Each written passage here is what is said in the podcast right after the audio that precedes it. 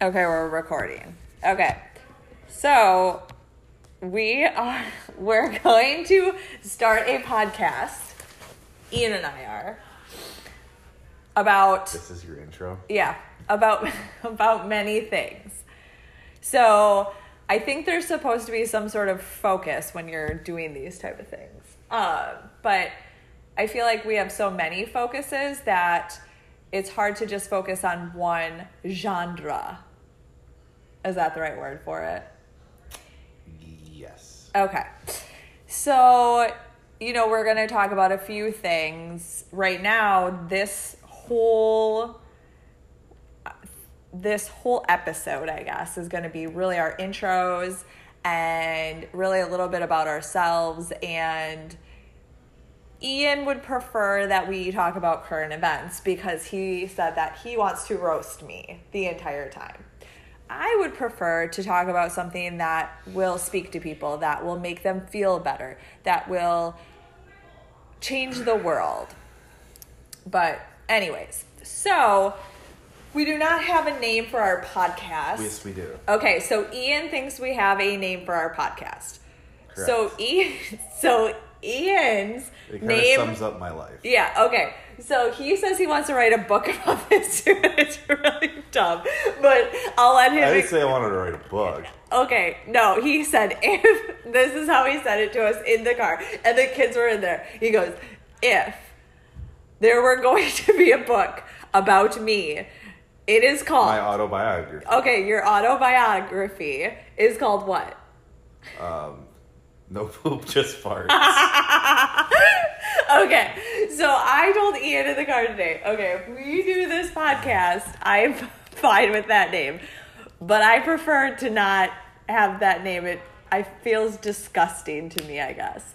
But anyway, so if anybody on this podcast has any type of well, it's of kind of a metaphor, I guess. of what? Tell me your metaphor. Just life in general.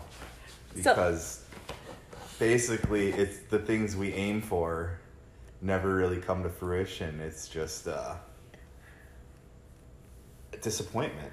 What- in what is- general? What does fruition mean? fruition Yeah. means that it doesn't happen. It doesn't appear if you don't obtain what you were seeking. Okay.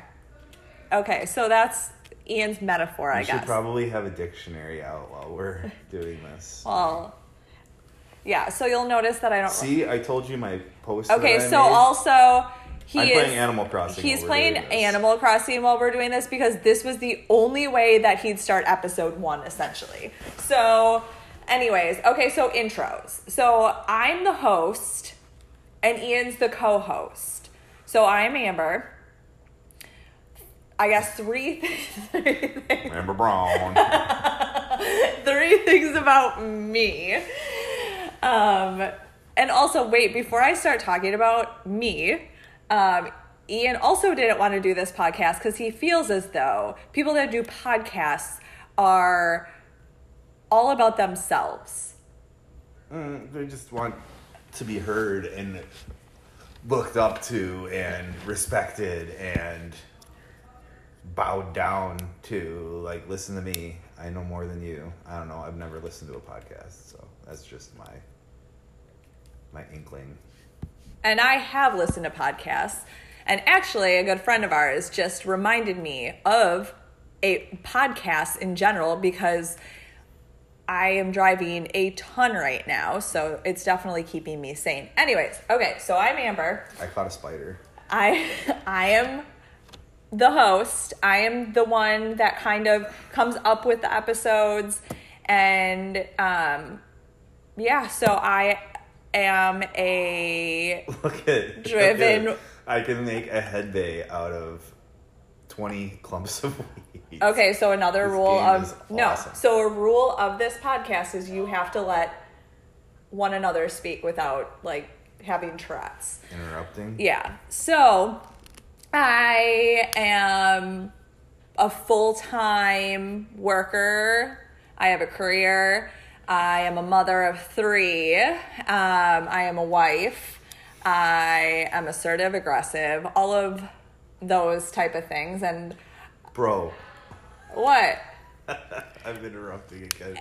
Look at I made a tiger toy. Oh my gosh. Anyways, so I really want this podcast really to essentially touch on things that we've dealt in our with in our life. So addiction is one thing.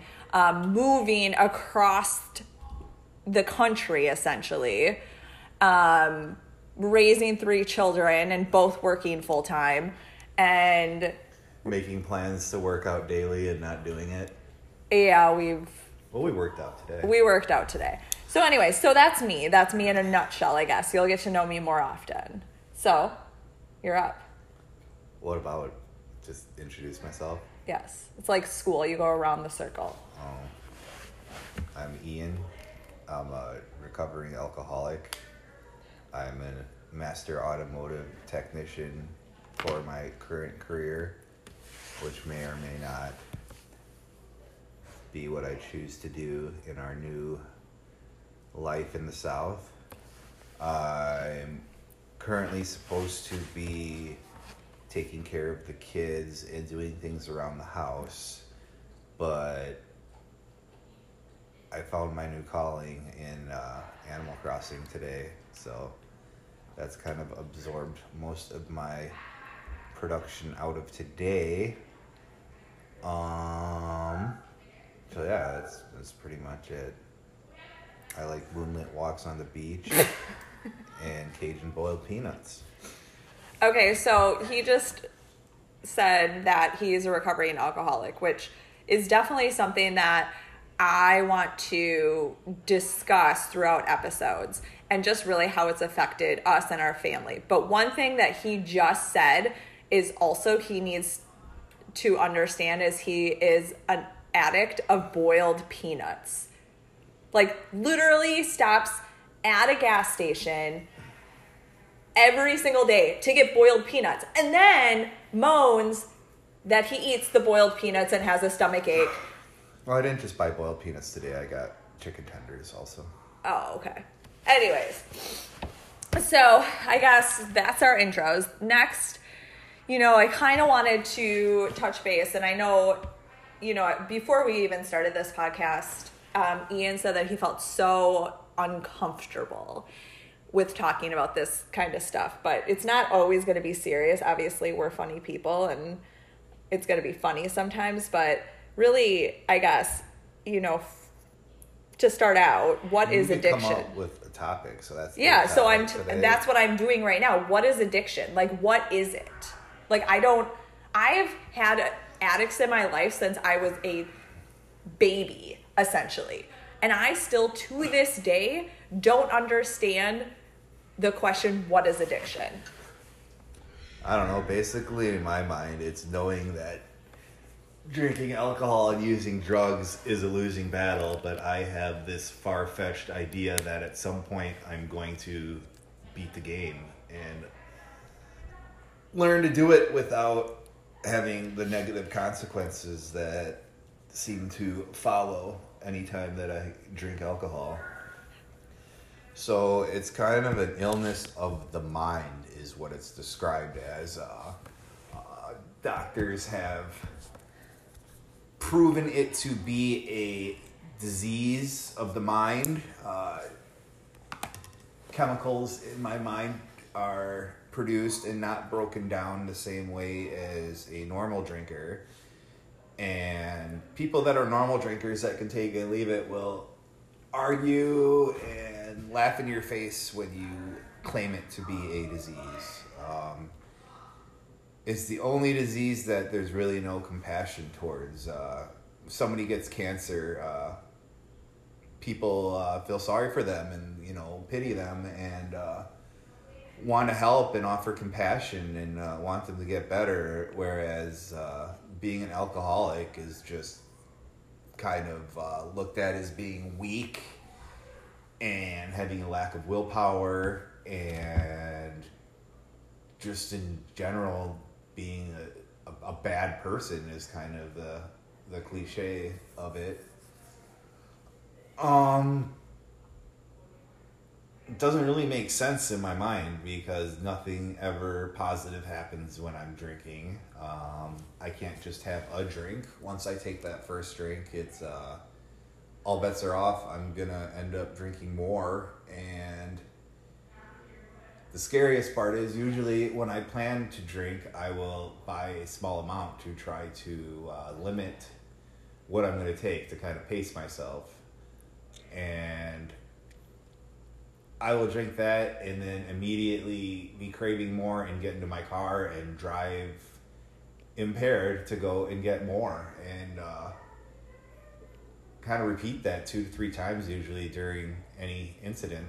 Um, so it's kind of scary because I uh, get behind the wheel of a car and go out and endanger others and endanger myself. Uh, not every alcoholic has that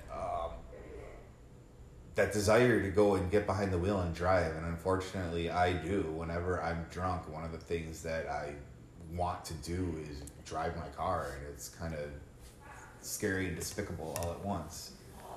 So i don't know yeah i'm rambling on no it's good because i think there's so many people out there that kind of sit here and say am i an alcoholic is what i'm doing an alcoholic is what I'm doing okay? Is it normal? And I think it's tough, right? Because it, there's so many different addicts in this world. There's so many different ways to define are you an alcoholic? And I think, you know, I, I mean, I will personally say, as somebody that is not an alcoholic, um, I've said to you, do you think I'm an alcoholic? Because there were times where I couldn't just stop at one.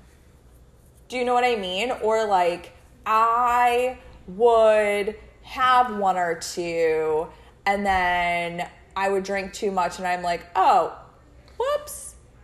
Now I can't drive home. I need somebody to take me home or pick me up. You know, I don't know. Oh, the biggest difference is uh, you can take it or leave it. I've seen you say, "I'm going to stop drinking," and you don't have to read the big book, big book of Alcoholics Anonymous. You don't have to go to meetings. You don't have to work with a sponsor and make phone calls and texts and talk about it daily. Um, there are problem drinkers are alcoholics. That it's not the same. And an alcoholic is a person that has an insatiable craving for it and. Uh, needs it, essentially. I mean, every single day that I don't do something for my recovery is, uh, you know, a risk to go back out there and relapse, which just happened last week. I was at gas station and I saw someone walking up with beer and uh, for whatever reason it triggered in my mind. It's like I can have just one, and luckily that's what I did. I, for whatever reason, I'm like, oh, I'm gonna get a seltzer and uh, it was fucking gross. I didn't even drink the whole thing, but uh, luckily I fell asleep, and uh, that's one of the things I've been struggling with down here. it's completely mm-hmm. unrelated. Mm-hmm. Is that I've been doing lots of stuff outside, and it's ninety degrees and humid as hell, and uh, after being in California and rehab for so long, I had the luxury of being able to, in the middle of the day, be like, you know what, I'm gonna lay down and rest for a little bit. So uh, I'm 37 year old year old, and I usually take an hour or two nap during the day when I, you know, I could take it or leave it, but when I don't have any real, you know, work that needs to be done in a day, I uh, don't even do it intentionally. I kind of just sit down and like today, I sat down and started playing this game, and I was like, oh, I'm getting kind of tired. And I just sat down a controller and fell asleep for like an hour. But uh, I don't know how the hell I got on the topic of napping. Oh yeah, my relapse. But um it's a struggle daily. Uh, most people don't know who to turn to or what to do. Um, obviously, Alcoholics Anonymous is is the biggest answer to that. Um, I'm very agnostic. I do not really believe in or have any respect for organized religion and um, one of the biggest struggles for me was just the God word and, and how affiliated Alcoholics Anonymous tends to be linked to uh, you know religion. Um, and a lot of the people in it are very religious and, and their higher power is God and they go to church and things, but um, it's really not what the program is. It's, it's a spiritual program. You don't need to believe in religion or or God. You just have to have a higher power, something that is greater than yourself. Um, I don't like Christianity. I uh, when I was in California, I actually I should be pursuing it more because I really enjoy it. Um, Buddhism and uh, meditation, and uh, there's another program similar to Alcoholics Anonymous called. Uh, God damn it! I can't remember the name of what it is right now. The uh, the Buddhist approach to uh, recovery. It starts with an R. I swear to God. Um, Yeah, I don't know. You're gonna have to look it up. Um, here, I'll look that up real quick if you've got something that. Yeah, so actually, I'm really happy Ian brought that up, and I didn't think he would bring up relapse. And, you know, for everyone listening about relapse, and really, I guess I'm going to give you the other side of it from. Did you figure it out? Yeah. What is it called? It's called refuge recovery. Refuge. Okay, yeah, you really enjoyed Does, doing uh, that in California. It's a lot more of uh,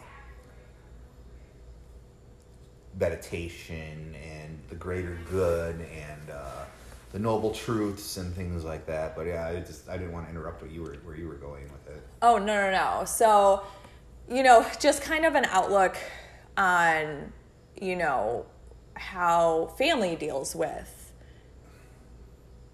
the addict, essentially. So, when I was younger, um, I lived with my grandma and my dad, and my mom um, is an alcoholic and an addict just in general.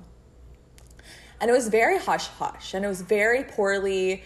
Um, it was very scrutinized, I would say. So it's, and I didn't even know, I guess, that my mom was an addict, right? So when I was a kid, um, and I apologize for telling my mom's story, but when I was a kid and I would be at my grandma's sleeping, um, she would randomly just come to the house and she would ring the doorbell. She would come in and she would be like, I want to see you play your Game Boy or I want to see you play your Nintendo at 2 a.m. And gosh, I was so excited to see my mom. And I was so like, oh, this is normal life. Like, this is awesome that my mom wants to see me.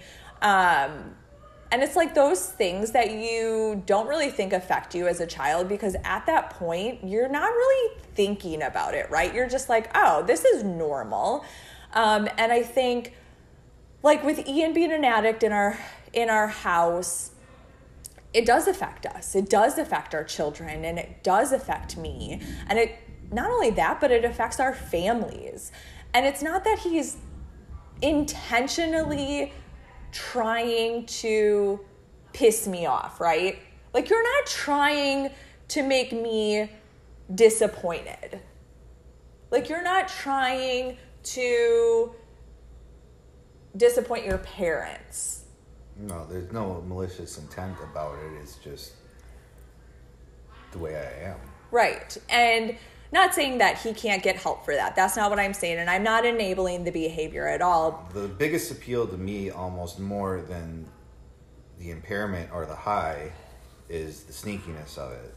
Is the the, the getting away with it that I can I can be fucked up and uh, go out and be normal and, and behave and and nobody's the wiser of it and it's kind of a an, an added high to it just the, the the sneakiness of it has just always been something that's really appealing to me Yeah. And I mean, haven't you always been like that when you were a kid, too? Like just sneaky. i made a hay bed sorry um Oh my gosh.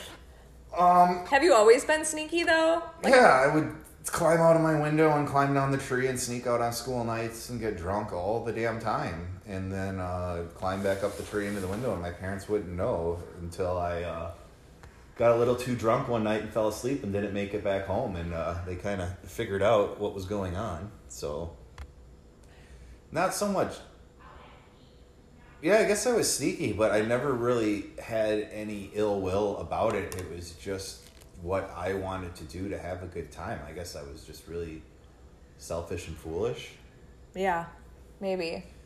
but with you talking about your mom and your dad's addiction, um, you've been kind of brought up as a codependent. You just you are a caretaker. You want to care for people. You want to, you know, take that injured baby bird into your house and, and nurse it back to health and uh, you know make it better. And that's uh, it's kind of been one of the things that kind of brought us together in our relationship. And it happens a lot with uh, with people that are you know codependent caretakers end up uh, with addicts as their significant others, and uh, as horrible and crazy as things get sometimes, they you almost kind of crave it in your own sense, the madness of it. Not all the time, and probably not. You know, it's probably almost something subconscious to you. Yeah, but uh, you've, uh, you know, people that have addicts, alcoholics, whatever you want to call it, in their home. Uh, Al-Anon is a really great thing yes. and when you have gone to that um, your the way that you react to the situations and just the way you speak to me and uh, your approach to it seems much more strategic mm-hmm. you don't get impulsive and angry right away and like when you found me asleep with that can of alcohol friday you were big mad and uh, i had already planned on going to north carolina to pick up my car so like the coward shit i was you were you know out doing something in the kitchen. I you know snuck out in the garage jumped in the car and drove four miles away and slept in a hotel just to escape the the shame and guilt of disappointing you And- after i had just been away for 60 days working on this and uh, promised I was going to be at it daily and not let this move, you know, overtake my priorities. And, you know, I, I didn't let shit completely hit the fan, but yeah, I, I did kind of drop my guard. Yeah, and I'm really happy that he brought that up, and I, I'm really happy he brought up the word coward, actually, because, you know, with an addict, that is so when they feel all these feelings, right? So there's only one feeling that an addict feels and they don't know how to be human. So, really, what I would say rehab is, and continuously having a sponsor, is how to feel human. It's, oh, I'm Well, not just mad right now. Healthy Actually, ways of coping with shame. too. Right. And so I'm not just mad right now. I'm not mad at the situation. Actually, my feelings are really hurt that you treated me that way. Or I'm feeling bored. I'm feeling hungry. I'm feeling all of these emotions that I don't really know exactly how to explain that. So it's kind of like going through kindergarten again and looking at this piece of paper and they give you all these emotions. Well, the problem is alcohol and substances have just been my coping mechanism. Rather than feel feelings that make me uncomfortable, I can just go get a bottle and get fucked up and I immediately stop worrying about it. So it's almost as though your brain stops maturing to an extent when you start using. And I started using almost daily since I was 15 years old. Mm-hmm. So the little bits and pieces I've put together of sobriety over the years, um, I've probably matured to the point, what, like a 17, 18 year old? And not. Not physically, I'm obviously an adult, big, hairy, ugly adult, but um, I don't know how to deal with feelings and emotions in a healthy way. I, uh, um, like I said, the word cowardly is you just kind of, uh, you get uncomfortable and you just want to avoid the situation and uh, run away more or less. And uh, the worst is when you disappoint people that both worry and care for you but that disappointment of of letting them down just gives such a, a resentment towards yourself. And the hardest part of staying sober is learning to deal with these resentments and these emotions like your your normal adult does because it's just nothing it's not something that we've worked on in our you know as we matured we just kind of drown it all drown out our sorrows more or less Yeah, absolutely. And I think it's not even with an addict, though, as you're talking about this. You know, it's with anyone right now, whatever they're dealing with, I would say. But one thing that, you know, going back to kind of how it's affecting our family and how it's, a, how it's affecting how it's affecting the kids, how it's affecting me. Um, and we're not going to go into this a ton because there's other fun stuff we want to talk about. But really, kind of my thing was what is addiction? Um, and now is, you know, how is it hard to quit, right? So I think quitting is the one thing where we were always, and I was actually just listening to a podcast recently, and the podcast was Glennon Doyle. She's it's fabulous, saying, Why is everyone so worried about quitting? Quitting isn't a bad thing. Quitting or being a quitter can sometimes be a good thing. It can sometimes be you saying, I and my body cannot take this anymore, so I'm done. And I think, you know, one thing I was thinking about with Ian is I feel like he's not a quitter. He never has been. Since I've known him, he will not quit something. He will stick it out. He will, you know, make sure that the process is followed. Like with cars, he won't quit a car. As much as he complains, he's not going to quit. So I feel like, you know, with quitting drinking or quitting substances or quitting anything, I think it's your brain, though, too, saying, I'm quitting, I'm giving up something. And it's not looking at it as a good thing. Like, I'm being free of this, though. I'm being free of alcohol and substances. It's not really me quitting. rehab is for quitters right? And that the shirt that Fickery used to wear? But so i mean that's that's kind of the way that i view it and this is me this is not ian. And this is you know i think with me i've really struggled a lot and a, a lot of our family and our friends have been involved. Um, and i think there's so many people out there that look at me and think i'm crazy for staying right Yeah. staying with ian and you know i'm pretty charming continuing our marriage under the circumstances.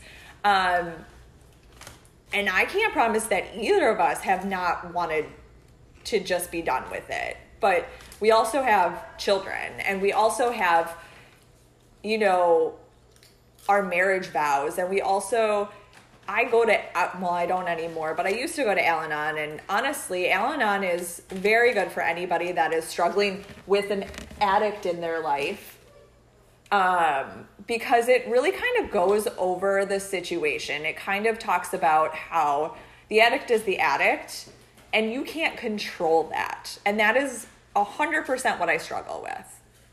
Because I want to be like, okay, Ian, what are you doing today? What is your plan? Give me a play by play so that I can, in my own head, try to control you and your every move. And it's like, why? Why am I making myself crazy essentially? Why am I sitting here worrying about something that's inevitably inevitably going to happen whether I control it or not? And I think that's a lot of Al Anon. Not only that, it's letting go with love. So it's not enabling the addict, it's saying, I don't accept this. but I still love you and I'm still going to be there for you. So it's really setting boundaries. And boundaries are to keep people in, not to push people out, but sometimes it does push people out. So I think, you know, and then with our kids, you know, Ian's pretty open about addiction with our kids. And actually, when he was in rehab, we did um, classes with them, and it was amazing. Because I and I was really proud of our kids because they spoke freely in those classes, and um, they said it really, you know, makes me sad, or this is how I'm feeling. And it's really nice that they have those programs now, and they make it so that kids can be open and it's a safe place too. They were very big on do not tell about other people in the class. Um, they also really brought in emotions, just like how the addict doesn't know how to talk about their emotions. They want the kids to be able to do that. So I don't know. I thought it was good. I thought that um, the rehab facility, uh, Hazelden, that's where he was at, Betty Ford, um, did a great job. Um, and it was funny because when Ian was in rehab, um, everyone's everyone actually asked me, you know, how do you feel or what do you think is going to happen when Ian comes out? And I'm like, I have no idea. I have no idea what to expect.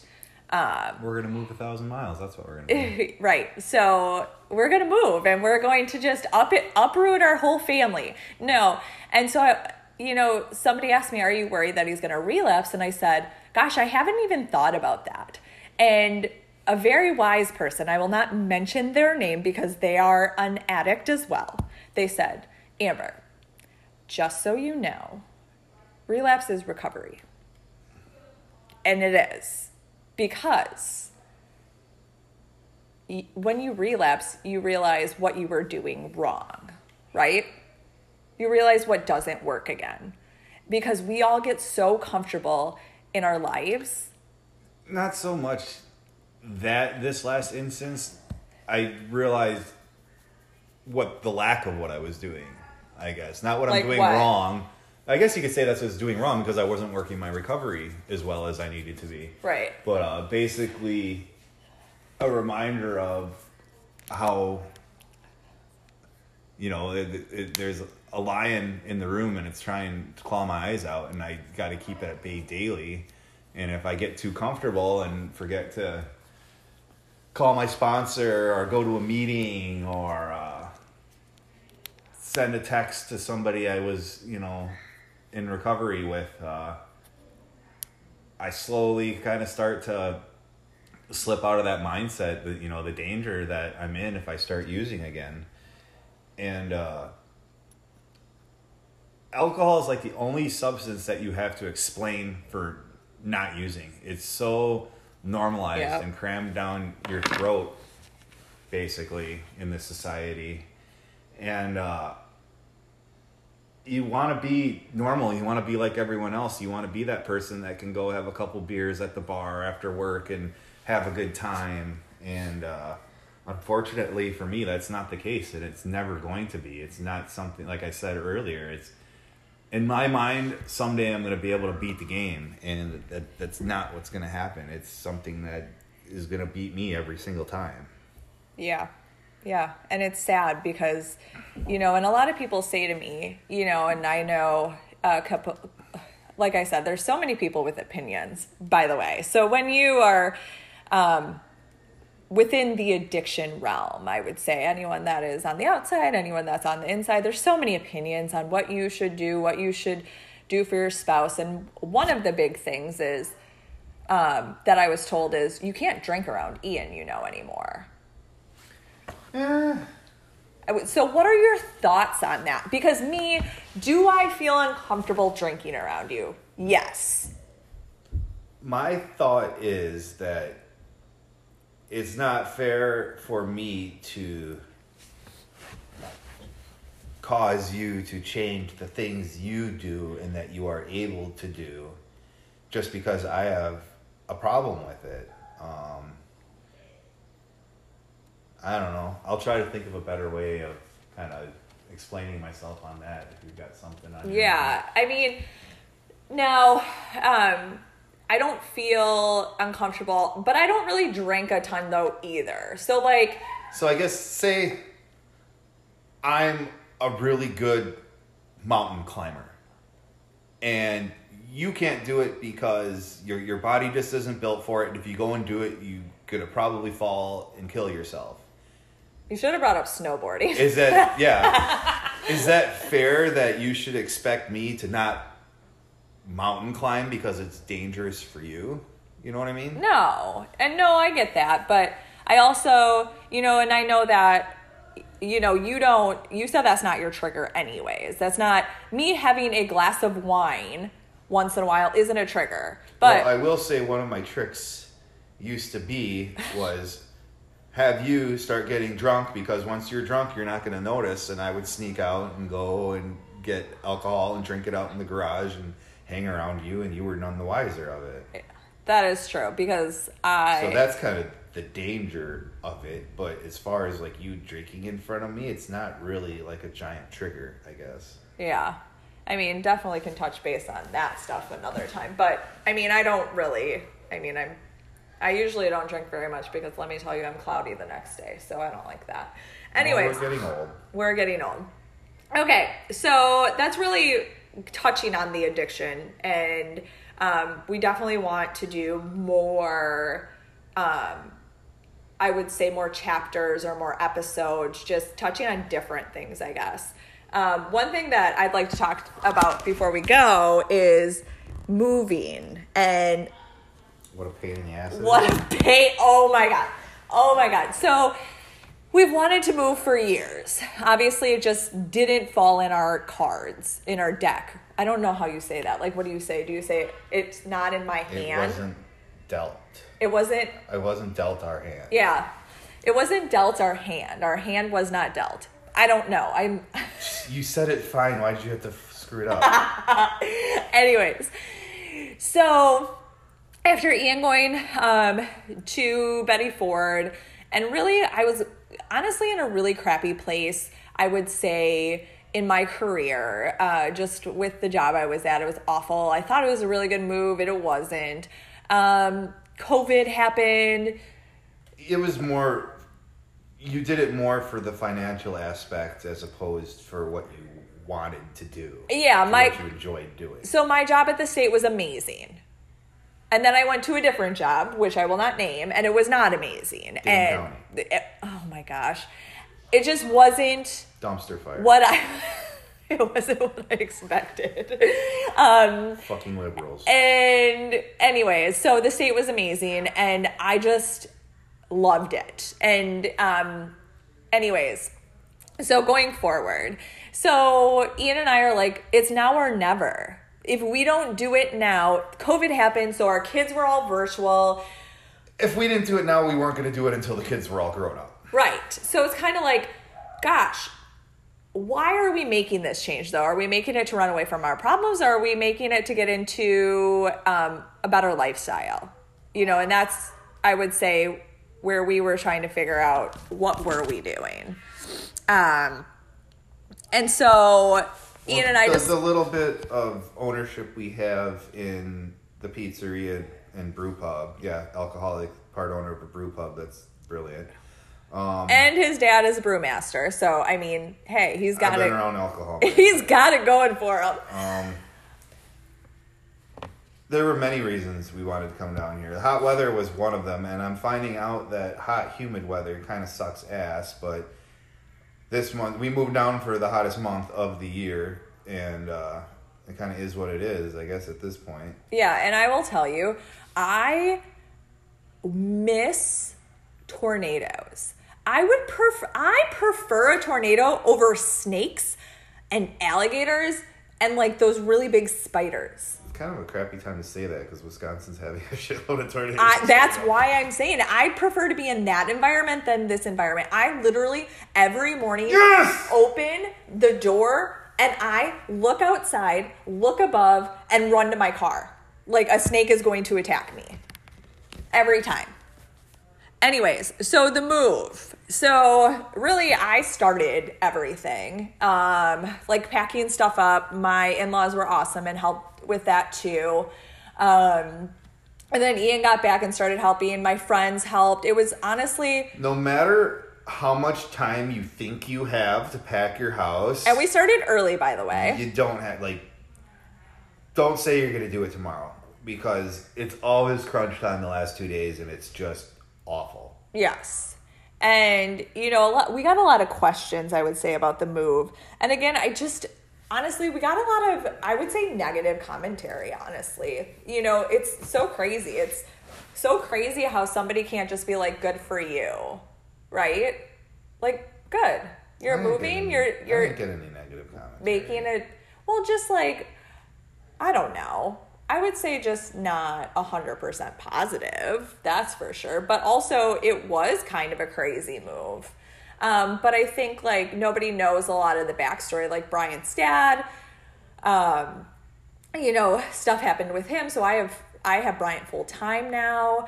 Um, and Bryant really struggled in Verona. He struggled, and I'm not saying that he also isn't a naughty teenager, but he definitely struggled in the atmosphere. It's very clicky and very um, you know, it's tough. It's clicky even as a parent in Verona. Like I I felt like I didn't fit in. Um so anyways, so you know, we made the move and so we got everything packed, we got everything in the pod.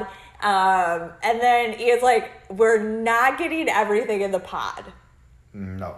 We're not. And I was like, I told you that from and I start. Yeah, and I was like, we totally are getting everything in the pod. Oh, yeah, it shows up and you're like, oh yeah, it's all gonna fit. so literally at the end of the pod this is so funny because i'm going to fast forward our friend um never mind it's not about the pod so i'm going to back up so the pod gets taken away so then ian's like we need a u-haul like we still need a big u-haul and we have to take this u-haul down because we still have valuable things so we packed the u-haul and it it was down to the minute of when we had to be out of our house like we had to be out of our house at three i think they closed at three. They wanted us out of there at four. yes And then they're fucking driving by at three fifty, calling the realtor like, um, they're still in the driveway. Like, we're doing the best we can, people. yeah anyways so uh, at the end of so ian's doing all these trash runs and taking stuff to the dump taking things to the brewery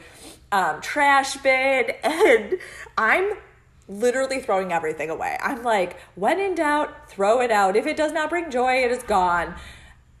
And just so you know everything brings ian joy. If it is a piece of paper that Brooklyn put a scribble on, he has sentimental value about it. Oh, it's cute. It is cute, but I'm like, throw it away. Like, it's a waste of paper. Like, why are we letting kids just scribble on a piece of paper? Like, wait until they can write. My pockets are full. I can't pick up this piece of. Okay. So, anyways, so I'm throwing everything in this, um, whatever, this U-Haul or whatever.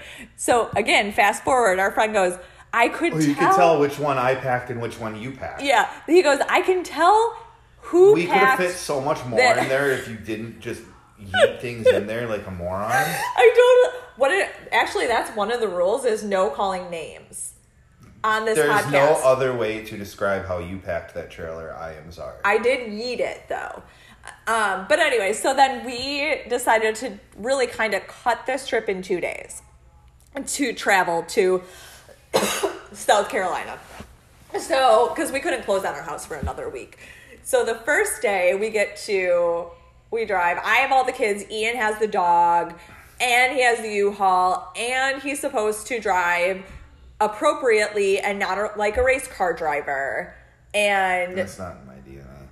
let me follow him essentially because I will get lost in Madison, Wisconsin. Anyways, so we're driving. We get to did we get to Lexington the first night? So Lexington the first night, and we're all hungry. We're all hangry actually. So I'm like, Ian, I am so hungry. And he's like, I'm not hungry, but if you want to order something, where do we, Outback? Old Chicago. Old Chicago. So he's like, if you want to order something, order something. So I did. I ordered pepperoni rolls. Well, no, first let's talk about the three nights we spent in the hotel before we closed on the old house and all the chocolate that you spilled all over the sheets in that hotel. Okay, I don't remember this, but clearly I got, remember this. clearly I'm a sweet tooth. Okay, so then we're in this hotel and he brings back the food. So the kids got something, I got something. I got pepperoni rolls and it has marinara sauce. So I open it and I kind of made myself a tray in a bed. So think about you're laying in the bed and you're like, I don't want to sit at a table. I want to lay in a bed and I want to create a You- tray. There was no tray. You used the sheets as your table. Yeah, so the sheet was my tray. So I'm, I'm sitting here. For what, first dip? First dip, marinara sauce all over the white sheets. Ian is so mad.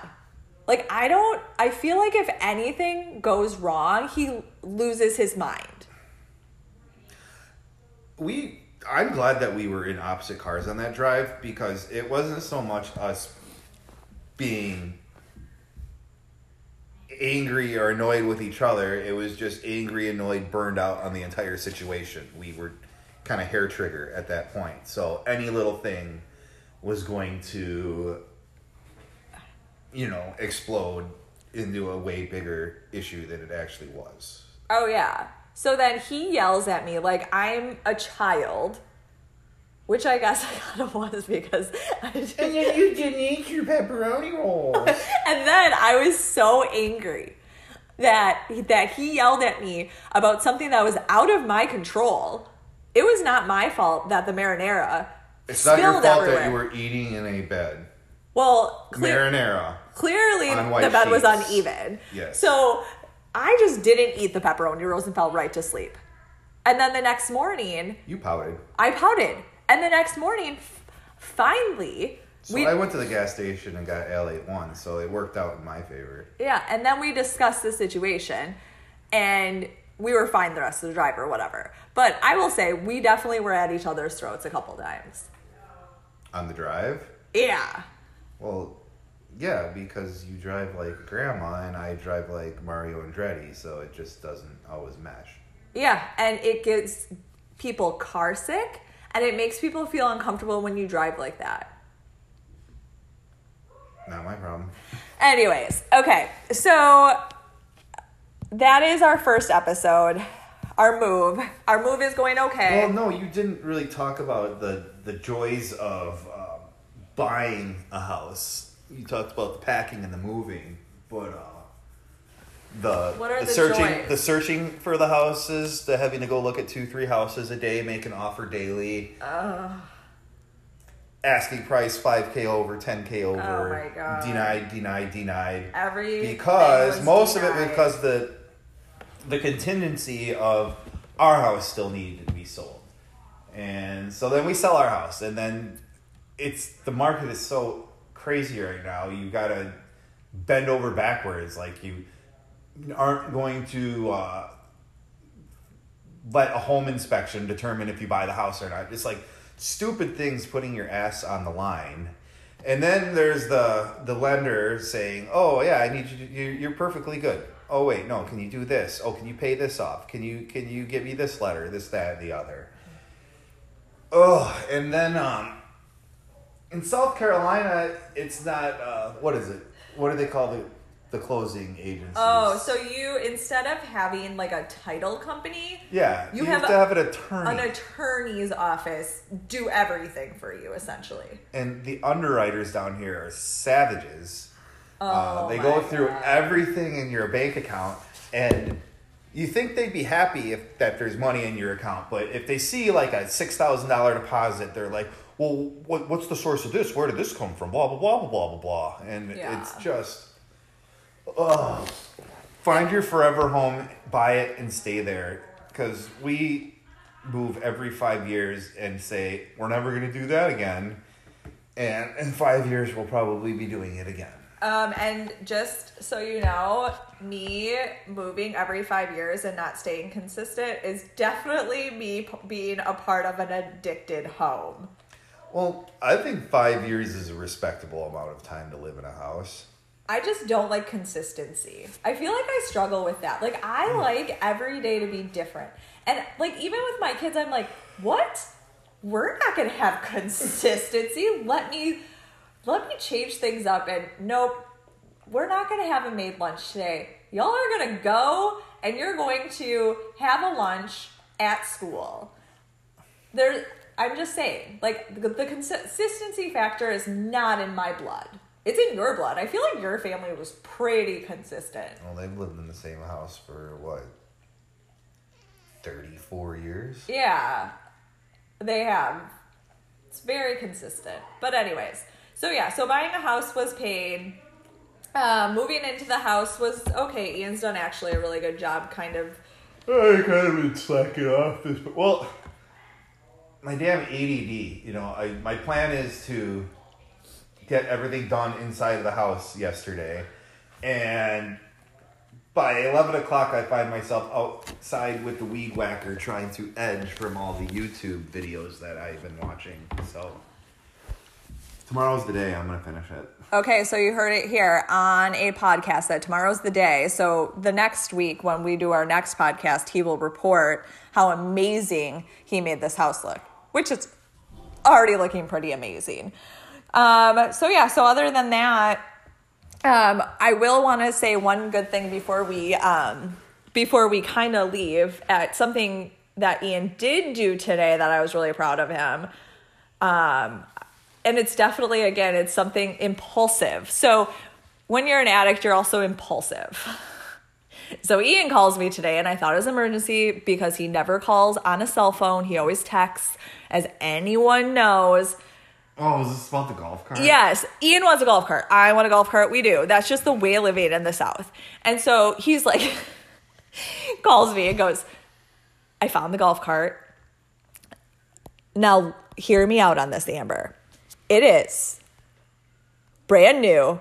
It's called a cubby cu- Club cadet, cadet. a club cadet, a cu- Lifted. lifted, and has aluminum foil around. No, the frame is made out of aluminum, not steel. Oh, so okay. it won't corrode in the elements. So, anyways, so then I'm like, well, how much is it?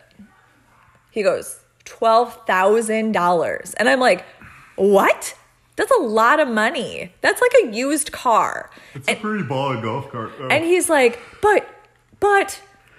So the thing about Ian is, I like to equate. So Ian is the one that what what is it called? It's called like wild card. no, it's called yeah, you are a wild card too, but it's called deathbed regrets.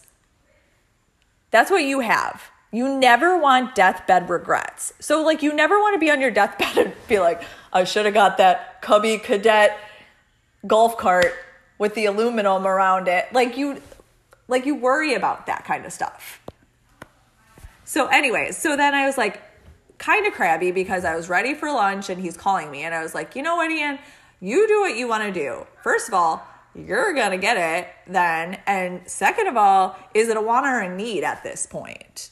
And he's like, "Well, it's a want." We live on a golf course. It's kind of a need. Okay. But then I said, it's more of a want than a need. Do we need to spend $12,000? And you're like, well, and I was like, no, we don't. But also, Do we need to sell the Evo? do we need to sell the Evo? Yes, yes, we do. So I think a lot of it was me saying, it's not a need. Do I want one? Yes, I would love one. I would love to race around and let my kids race around in one of those. That would be fun. But I also don't want to spend $12,000. I'd prefer to save money. Um, but yeah, so he texted me and he was like, I did not get it. I backed off. I breathed. I said I'm going to talk it over with my wife in person. Yep. And so I was very proud of him. That was a huge, huge step. That was amazing because now I don't have, I'm not $12,000 in debt on something. Oh, we're going to get it. Oh my God. All right. Well, we really appreciate you listening to our first podcast. We don't know what we're going to name this podcast, and hopefully other people listen. No poop, just farts. but um, I really hope that the stuff that we talk about really reaches out to people. And like I said, Ian thinks I'm crazy. But um, yeah, other than that, have a good night. Holy shit, that was almost an hour. Bye.